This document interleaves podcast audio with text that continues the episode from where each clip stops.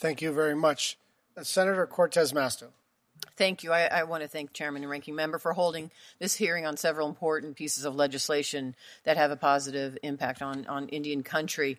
I also thank them for pulling up uh, uh, the IHS Workforce Parity Act. It is a piece of legislation that Senator Moll and I have worked on together uh, after talking with our tribes and understanding that too many tribal members can't access the health care they need because of a dire doctor shortage in Indian country.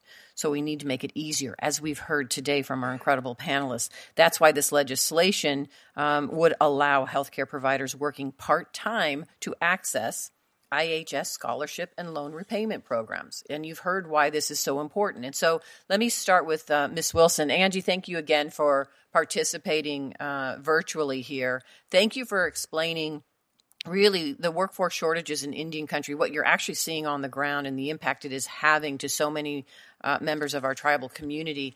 But can you also talk about, particularly in our rural healthcare areas, quite often because there's a limited amount of healthcare workers, when we do get them in Indian country or rural areas, they are actually uh, ha- uh, wearing different hats. They don't just wear one hat, right? There, there's different things that they are doing because um, it, that flexibility uh, is important. And um, whether it's full time or part time, uh, the clinical hour requirements uh, really increase staff time for our for our capacity. So, why is this bill that important? And Angie, let me start with you, and, and please address the flexibility piece of it uh, and and the many hats that somebody in, even working part time will will have that benefits Indian country.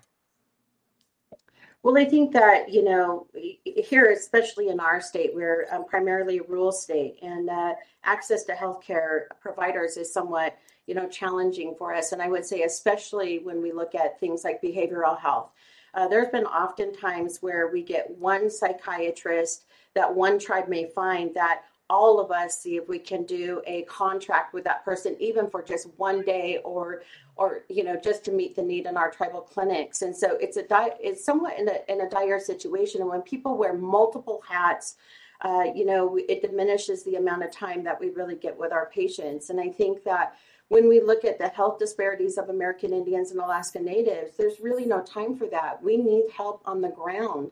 You know we have more uh, uh infant mortality rates that are off the charts compared to non-Hispanic whites. You know, mothers who have almost three times uh, less likely to receive uh, late or no prenatal care. Um, we don't have access to some of the urgent care needs that we have in our communities. So, by being able to pass a bill that would allow the flexibility of onboarding part timers uh, and giving them, extending them benefits for loan repayment, it really helps us in our clinics to be able to strategize access to care in a more um, uh, convenient way for our patients and be able to allow us to schedule them appropriately to be able to utilize their skills for what we need them there for. Thank you. And let me jump to the Assistant Secretary, uh, Ms. Egeron. Egerin. Is that right? It's Egorin. Egorin. Thank you very much. Thank you. Um, uh, Ms. Egorin, uh, thank you for the support uh, of the this piece of legislation, the Workforce Parity Act. Can you talk a little bit about how it would help build the workforce pipeline in Indian country? Yes, thank you for that question, Senator. And I want to thank um, Ms. Smith. She actually met with the secretary when he was out in the district and talked about these issues and the need for um, support and increased capacity in our tribal um, healthcare. So, this bill would allow the flexibility you were just talking about, whether that's being able to recruit healthcare providers who want to serve tribal communities, but also have family or other obligations to be able to split their time, or for true rural communities that may not have full capacity, may not need somebody 40 hours a week to be able to utilize their clinical time as well as administrative time or other time to serve that community. So it builds capacity. It also, we've seen, builds the ability to recruit people and retain people, which is of critical need. Right. Um, Thank you. I thank you to all the panelists. Thank you for uh, uh, every one of you. Uh, it, it, the advocacy and what we hear from you uh, is so important as we look to passing this legislation and doing right by Indian country. So thank you. Senator Smith. Thank you so much, Chair Schatz.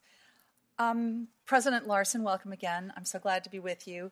Um, could you just explain to us? Um, you think about these IRA corporate charters. I think sometimes it's hard for people to understand the real world, real world implications for what these charters mean and how they end up constraining uh, the Lower Sioux. Could you just tell us a little bit more? Like, how does it make life more difficult exactly? Well, thank you, Senator Smith, and I apologize. I forgot to thank you personally for championing this. With you did it earlier this morning, so it's okay. So thank you. um, the charter was not written with sovereignty in mind, right? Tribal sovereignty. It's actually an impediment to tribal sovereignty. Mm-hmm. The language that's restrictive and paternalistic, such as contracts cannot be made for more than three years at a time. If we want to borrow money over $1,000, we have to get uh, approval from the federal federal government. So when we go to banks, mm-hmm. they don't want to deal with that. Mm-hmm. they don't want to work with us looking at that as a possibility. And also, it has potential for exorbitant and egregious legal fees. Mm-hmm. So revoking the charter is to us a step towards self governance. It's it seems even though you sort of put it to the side, you don't you're not required to use it. It still constrains, for example, how banks might think about what you're you know what you're working on, and Correct. of course, symbolically, it is um, a, a, a, sign of that. As you know, we both use the word paternalistic in our discussion of it. So, um, you know, I'm thinking about there's so many great things that you all are doing. I'm, as you know, I'm very interested in the work that you're doing around building um, houses made out of hemp. And um, I wonder if you just might share a little bit about that project, and you know, in mind, like how this revocation of the of the corporate charter would help to do that work more efficiently and effectively. Certainly. Uh, Senator, I thank you for bringing up that effort. Uh, the effort that we have to bring our citizens a safer, healthier, and more energy efficient home that could potentially last for generations. Mm-hmm. All the while, it cleans the carbon out of the air. And while it's standing and lasting for generations, as I said, it continues to clean the carbon out of the air. We are currently building a hemp campus, which will house our processing equipment. Getting funding for that, people did look at that possibility. They said, well, what about this? We had to take more time to explain that the governance that we have does not use the corporate charter, mm-hmm. but it's in people's minds. So if we could get rid of that, I think it would speed up the process right. for the things that we're trying to do in the future. Thank you so much. You know, I want to just take the opportunity, uh, Chief Lankford, while we have both of you on the panel. Um, uh, I'm wondering if you would just tell us a little bit about how uh, the work that you all did with the revocation of your corporate charter and what that's meant for the Miami tribe. Senator, I, I have to take a moment and thank you for your efforts to help this nation, as I want to thank uh, Senator Mullins, then Congressman Mullins, for his help. Uh, yes, everything he's saying, it's it's it's really hard for tribes at times. Uh, we have enough trouble with banks, uh, being a sovereign nation, and uh, we actually lost a bank. You know, they they got in there, they saw the corporate charter, and was like, "What's this?" and they just mm-hmm. panicked. Mm-hmm. And so it's a real hindrance. It's an archaic thing. And I, I, just have to thank you for helping tribes to remove that impediment that should never have been there in the first place. So, Missionewe. Thank you so much. Thank you, Mr. Chair. Thank you very much. Um, I just have one question um, for the Assistant Secretary, um, uh, Secretary Egorin. It's no secret that uh, getting providers to serve in Indian country in Alaska particularly in uh, rural areas, is a tremendous challenge. So I support giving more flexibility to IHS to recruit and retain providers. What is HHS and HRSA doing to improve provider recruitment and retention in Native Hawaiian healthcare systems, which face uh, similar challenges? Thank you, Senator, for being able to talk about the work that HRSA does to oversee the Native Hawaiian Health Scholarship Program, which provides scholarships for 300 Hawaiians in primary and, sec- and behavioral health disciplines. So it's working to expand the health workforce for Native Hawaiians. Um, and those who have served, the majority continue to serve at once they go through this training, continue to serve medically high need areas in the populations within Hawaii. So it is, shows that the investments in having people serve in communities have people stay in communities. Thanks very much. And could the tools proposed in S thirty twenty two be applicable to the Native Hawaiian healthcare systems?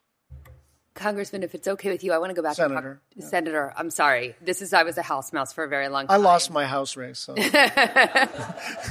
Sorry, I apologize. No, years fine. of years of trading, um, Senator. I, I would actually like to make sure that I go back to HRSA and get the the correct information and have a technical conversation with your staff. Okay, thank you very much. Um, if there are no more questions uh, for our witnesses, uh, members may also submit follow up questions uh, for the record. The hearing record will be open for two weeks, and I want to thank all of the witnesses for their time and their testimony. I know how hard it is to get to Washington, um, and I really appreciate um, all of these tribal leaders and also administration officials uh, for, for making the journey and also uh, uh, uh, the um, testifier online as well. So uh, this hearing is adjourned.